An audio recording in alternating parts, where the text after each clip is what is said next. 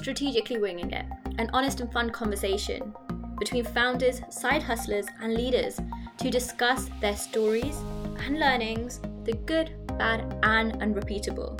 We want to find out how did they truly make their magic. We're definitely not ones to take ourselves too seriously, and we want to bring the human back into business. This podcast is hosted by entrepreneur, TEDx speaker, and diversity advocate, Sonia Barlow. Hi, David, and welcome to Strategically Winging It. Thank you for joining us today. Hey, how are you? Thank you yes. for jumping on. When I originally thought of the podcast um, and the title being Strategically Winging It, you yep. were the first person that came to mind.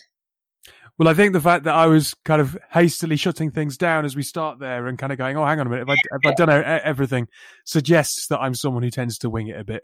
It'd be great if we could have a quick introduction, who you are, what you do, and most importantly, how did you get to do what you're doing today?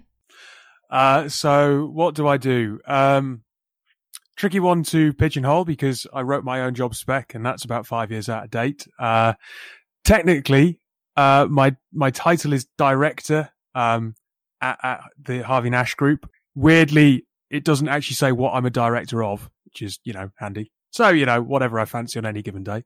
Uh, but I've been there for thirteen years. Uh, Harvey Nash Group are a software sales and, and recruitment business primarily.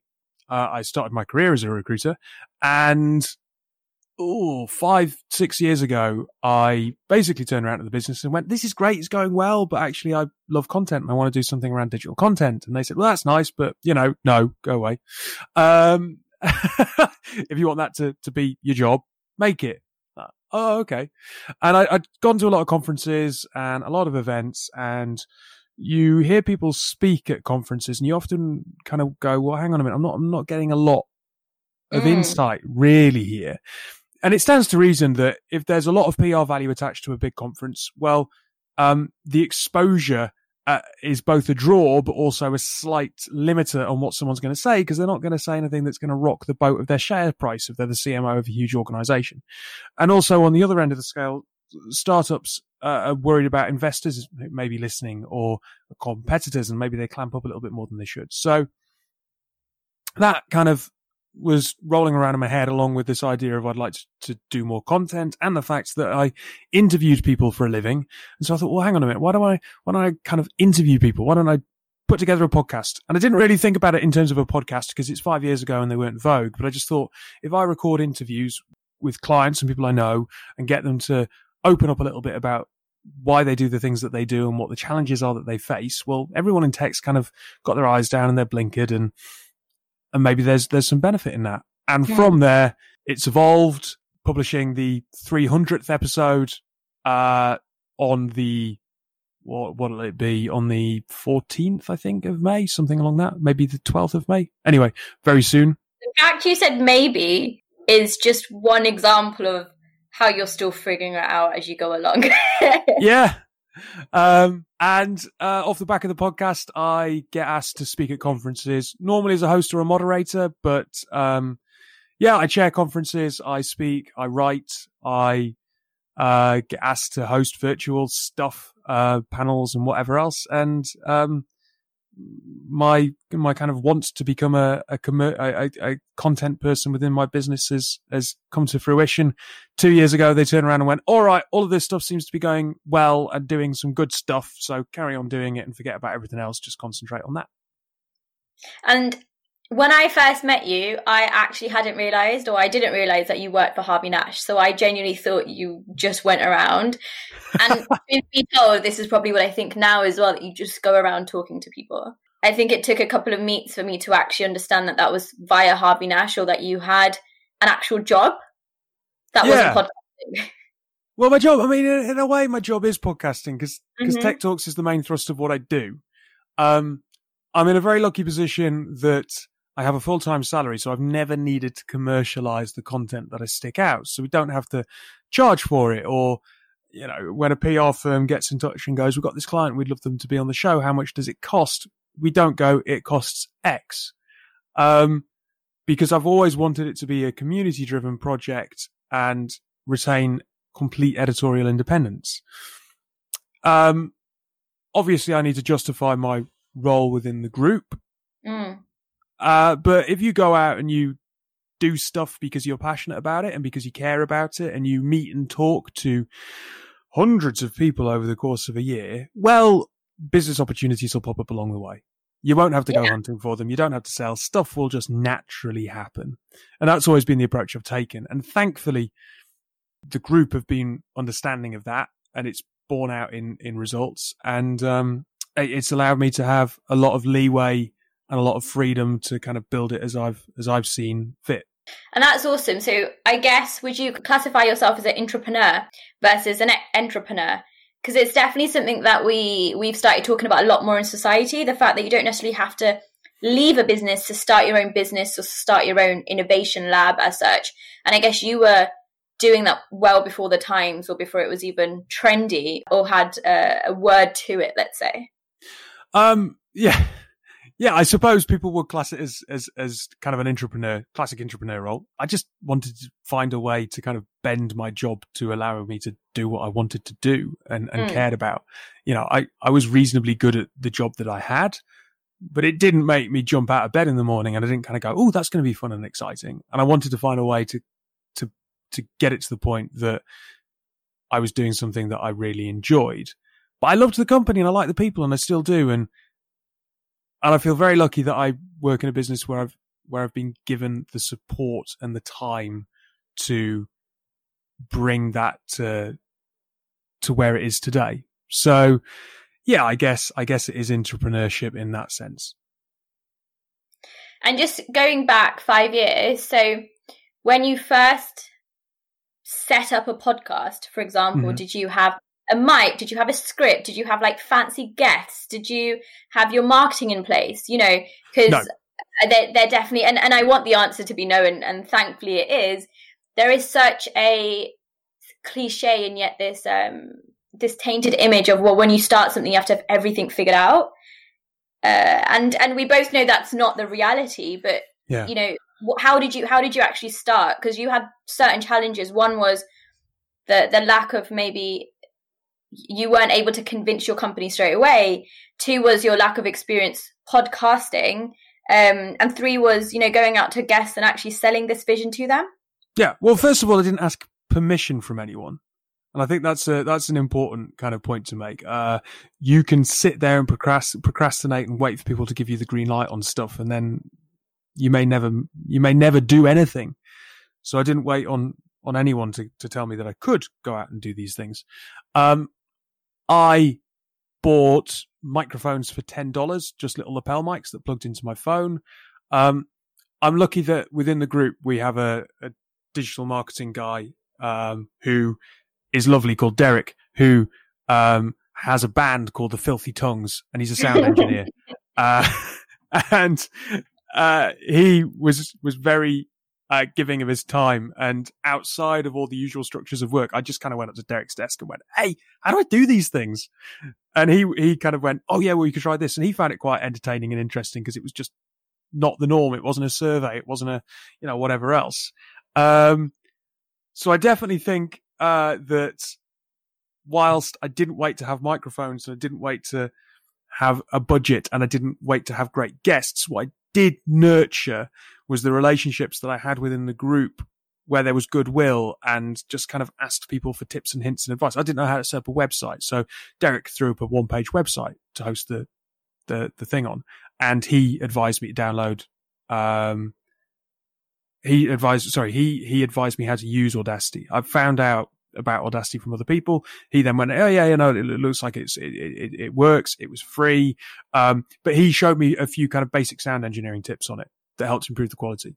So it's little bits and pieces, kind of stealing in, incremental bits. In terms in terms of guests, uh, I went to my clients. I went to my existing network.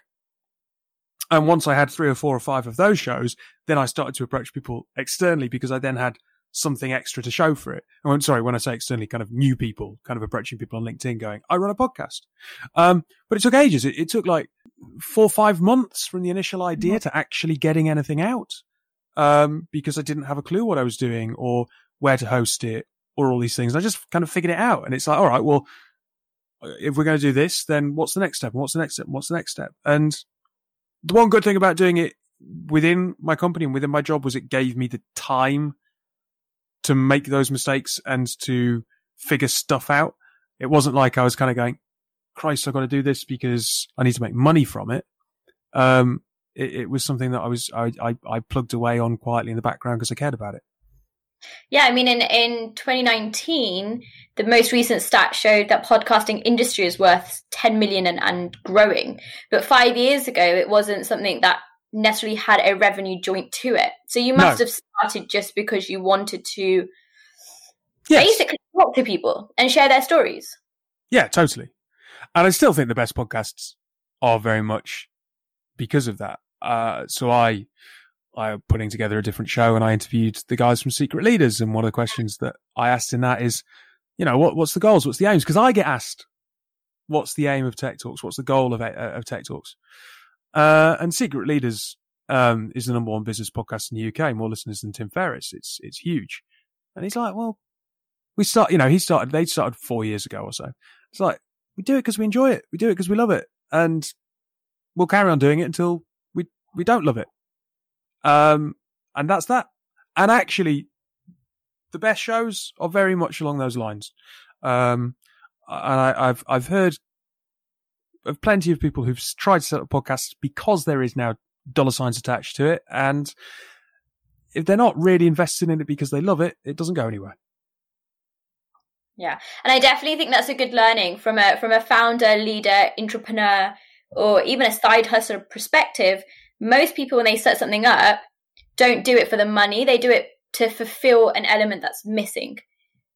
And if the mm. money comes, it's awesome. But otherwise, it's you're so busy in your everyday life that it's just nice to know that you're doing something that's contributing to your values rather than just making loads and loads and loads of money and trying to get rich. Like, I'm not doing this to try and get rich. You know, we're we're recording this on a Friday. I had an idea on a Monday. I woke up. I went onto Canva, made a made a deck, pinged you a message, and I was like, uh, I had a podcast idea. I really want to go for it. Would you jump on? And you you said yes. And now I'm just figuring it out as we go along. But that, you know, plays an ode and, and completely represents the, the podcast itself. Because when I was looking for uh, failures and mistakes and challenges and how do people actually start, I just found a lot of the content out there is fluffy and it's fairy tale like and it puts glitter onto everything, whereas I know that that doesn't exist. That's not the real story. Mm. Um, you know, we were talking before, and we're, I'm doing my marketing on Canva. Like, I don't have anyone doing it for me, and Canva has a bazillion different templates. So I have so many different designs, and now I either have to, you know, take myself out of my soul and be like, right, as a third party, which design am I going to use?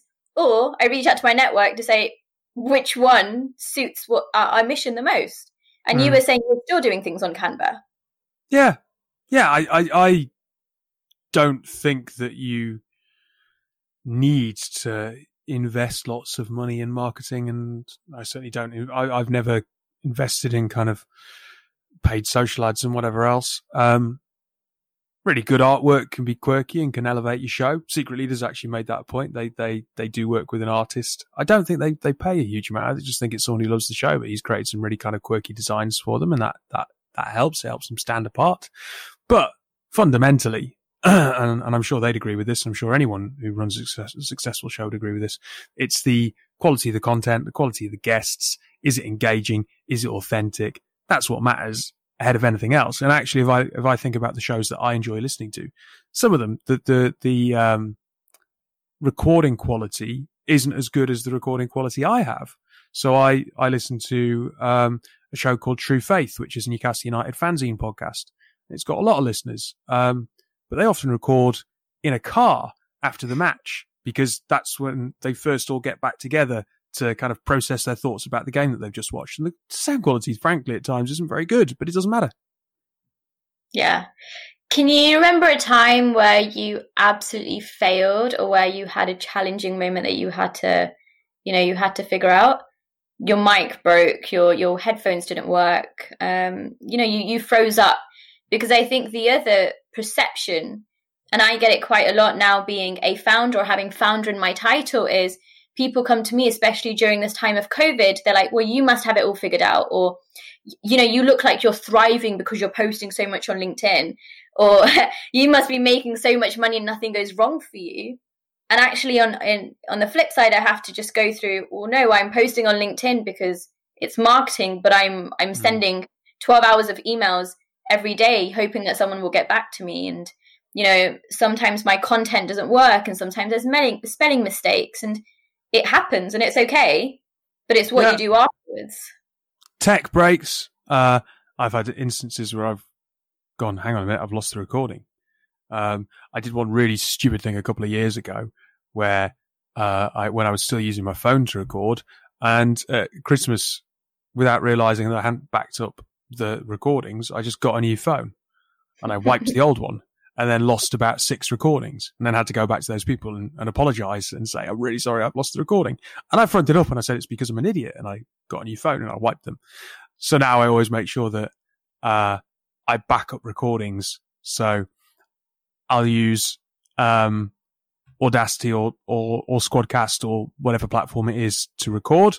And then I'll immediately save it onto my laptop and then back it up into Dropbox. And you just learn little things kind of to go, there you go. Don't do that again. That was stupid. I regularly get people's names wrong, as you have witnessed. um, you know, that that's just, I think it's become a thing. I, I had someone kind of who knows me quite well taking the piss on uh, on Twitter the other day, kind of suggesting that they, they would like me to use this particular word in a podcast because they know that I, I wouldn't be able to pronounce it. Um, you just, look, if you're just yourself and you apologize and you try to be genuine about stuff and you're you're kind to other people, well, people are pretty forgiving. Yeah, one hundred percent agree. So obviously I've called this podcast Strategically Winging It, but last night when I was trying to do the intro, I couldn't say the word strategically. It just wouldn't come out, and I was like, how can I name something that I can't pronounce? And so I practiced for like ten minutes just being able to pronounce a word that is now the title, To to make sure I don't I don't sound silly. I remember the first episode of Tech, uh, sorry, the, of the Tuck Shop, which is a um a kind of a YouTube style video show that we do from um uh, a studio in in Waterloo. And the very first episode going out live, I was like, it's the Tech Talks Tuck Shop, and I was like, what the hell have I done? I'd never actually tried to say it out loud. Tech Talks Tuck Shop, and I was like, oh god, that was stupid. Just kind of tripping over your words all the time. And I only realized kind of first time that we went live and literally kind of streaming. So, yeah. It happens. What is, um, if I was to say strategically winging it to you, what, what do you think of it? How do you define it? Or what kind of thoughts come into your head? Um, so I'm someone who tends to have a big idea of, this is what I want to do. Okay, exciting. And then kind of work backwards. And I'm not process driven at all. And I'm useless at any kind of administration. Um, so strategically winging it to me is having an idea, having a, a kind of a sense of this is something that I really want to do. And then figuring out rapidly how, you know, it's, it's kind of like the, the, the, the swan swimming on, on a, on a river. And it looks kind of all serene up top, but paddling like furious un, un, underneath, kind of scrabbling around trying to work out how to put things together and make it make it work. Yeah, that's awesome. So you do a lot of public speaking. You obviously have nearly three hundred episodes for a podcast, which is awesome. You go out and lead conferences. People message you constantly to get you to communicate and use your voice. But there must be times where you are nervous or you're anxious. So, you yeah, know, all for example, the time. Sorry, all the time? Yeah. What What's your go-to? Do you have a ritual? Do you have a Do you have a song that you play before you go go for it? Is there anything that that I can start doing? Because I did not sleep all night, worried about our first recording, which makes no sense because I'm a public speaker. But I was so nervous about the content that my dreams were literally, what if I wake up and no one shows up? Or what if the recording gets cancelled? Or Uh, what if people don't like it? And, uh, you know, I, I think I woke up in cold sweats because I was so nervous, which which makes no sense considering my day job. But it also does make sense because we're human. I mean, mm. if you do something that is going to be out there in the public domain, or you're standing up in front of a room full of people and you don't get nervous, you should seek help because uh, clinically you're probably a psychopath. Uh, you know, people people get nervous. Um, and it's either the fight, flight, or curl up into a ball and cry thing. And and mine is the flight thing. So uh, if I'm going up on stage, I will tend to get that, the really heavy legs thing, because all your blood is pumping to your legs because you, you're re- you're getting ready to run. And um, it takes me a few seconds of just kind of breathing and having a pause and taking a moment to kind of make sure that there's actually some blood flowing around my brain and I'm thinking. Um, and I think that's fine. I, you know, over time, that's gone from being something that was really terrifying and I'd come off stage with a headache and was quite debilitating to begin with to being, it's a few seconds, but actually once I'm into it, I'm fine. Uh, and, and I think that just comes with exposure of, of kind of, okay, it's going to be okay. You might be nervous, but it'll be okay. Um, but for me, I, I tend to be a little bit quiet before I, I, I go on stage, certainly, or I, or I host or moderate something. Um, I think I kind of sink back into my own thoughts a little bit and think about what I'm going to say. I tend to kind of be one of these people that visualizes it all going well. I think that's quite a positive reinforcement thing. Kind of, no, you're fine. This is, this is going to be successful. It's going to go well. People are going to enjoy it. That's fine. Don't worry about it. Um, I think kind of positive reinforcement is a real thing. Um, and if you kind of stand there beforehand going, oh, this is going to be terrible, it's all going to fall apart, well, you're not doing yourself any favors. Mm. Uh, and before I start, if I'm hosting something, I'll take a few seconds. Like if I get up onto stage and, or I hit record on something and I don't say anything for a few seconds, that's fine. I, people won't notice. Um, so I think that's, that's, you know, take your time, take a moment to take a breath. Don't rush into something. Don't go, oh, right, okay, go. And then kind of go, hang on a minute, what am I saying? And you're talking down blind alleys and rambling. Um, and also, if you if you kind of set out to say a particular thing and you forget to say it, don't worry. No one knew that you meant to say something. As long as you get the point across, as long as the narrative's about right, it's, it's fine. Yeah, I, I I most definitely agree. So before I started publicly speaking in, in any domain, I spoke a lot anyway, and I've always been quite outspoken, but I used to rush, I think, when I was when I was uh, conversing with people, and I already have quite a loud tone of voice, and it just went higher, to be honest. And so now I, I, I practice just, just silencing myself or stopping right before we have to start, so kind of taking a deep breath. But I guess my go-to is I put some really old school Drake song into my headphones, and I make sure I just zone up for four minutes to Drake, just uh, you know, getting me into that public speaking domain.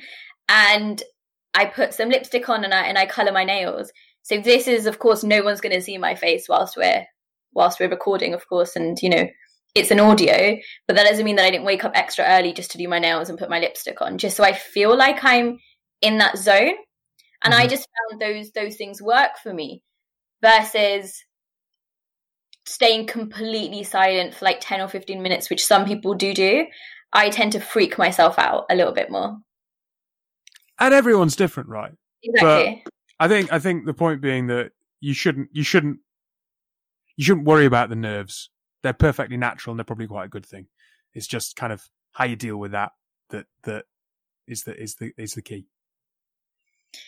So what is what is the future of your, um, you know, I, I like to kind of t- term you as a public speaking influencer. I know you don't like it, but that's no. how I think of you. Like you, you are an influencer in the in the in the public domain. What is the future for you as a uh, you know, nano influencer, but also for your for Tech Talks, and where where do you kind of see this going? So for Tech Talks, there isn't really an, an end goal. I'll mm. continue. I, I think, I think kind of, you know, from talking to people, certainly through this series that I've done recently, it's reinforced the opinion that I was beginning to kind of try and kind of formulate in my head where Tech Talks was going, because I kept getting asked it and I thought I should have an answer to it. And actually, sod it. I don't need an answer to that. Uh, I'll carry on doing it for as long as it's relevant and I enjoy it and it, it's adding value. So for that, great. And if the audience, and obviously I want the audience to continue to grow and it to um, reach, but that that's really the the enjoyment factor is the main piece there. Um, Career-wise, well, look, I mean, I'm getting asked to speak at more events, and I'm beginning to get uh, paid for side gigs and freelance work for, for doing that. Um, so the opportunity to, to speak to more people, to meet more people, to meet interesting different characters from different walks of life and different areas. I mean, I, I love the fact that um, I will go and I will talk to people and they will challenge my narrow view of the world. Uh, so I went to Web Summit a couple of years ago and uh, ended up speaking to uh, a Portuguese and a Brazilian co-founder who run love hotels in Brazil. I thought, mm. love hotels, isn't that where, you know, people go for either extramarital stuff or whatever else seems a bit seedy? Why do I want to talk to these guys? Which is entirely wrong because, of course, it totally ignored the fact that, you know, the socio-demographic uh, makeup of Brazil is somewhat different to the U K, obviously. Mm-hmm.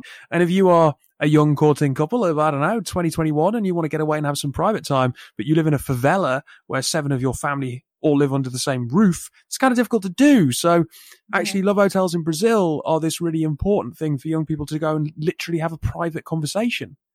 Um, so I, I find that, I find that this gives me an opportunity to kind of take away some of the misogyny and stupidity that is built into me through being a grey haired white bloke.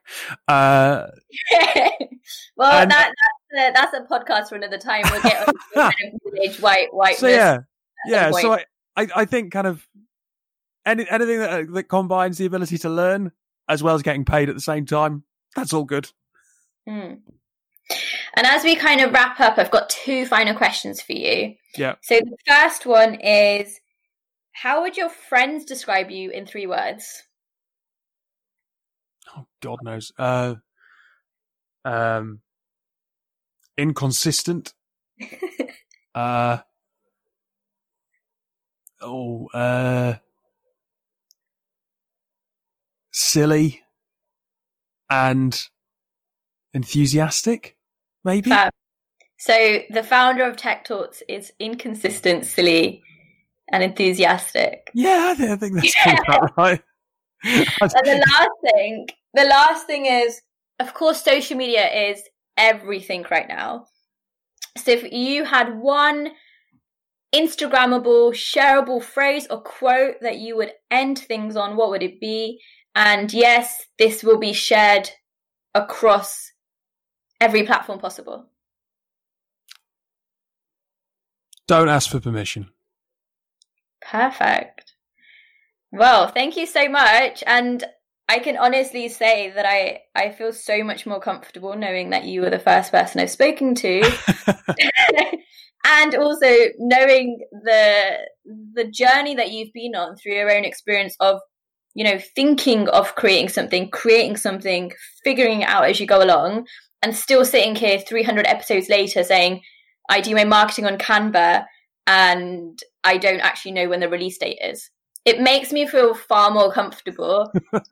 like, like I can do it too, and everybody else can. And, you know, that really sums up the feeling that we want from this show, is a really honest conversation between side hustlers, founders, entrepreneurs, leaders, intrapreneurs, just to showcase that we're all human, we're all we're all figuring it out, and most importantly, we can guarantee you that we're strategically winging it at, in in in all kind of respects and and definitions of that of that phrase.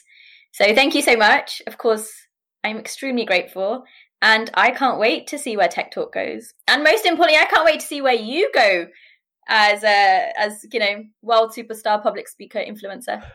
Hey, well, if we're all on lockdown forever, I'll tell you where I'm going. I'm going Bologna. That's a great place. I, you know, work, re, re, remote working, remote podcasting. You do it from anywhere now. I go to Bologna. They do have great pasta. Well, thank you. And of course, have a great rest of your week. You too. You're listening to Strategically Winging It, an honest and fun conversation between founders, side hustlers, and leaders. If you like what you heard, please do subscribe, and do follow us on Instagram. Our handle is at S W I Podcast.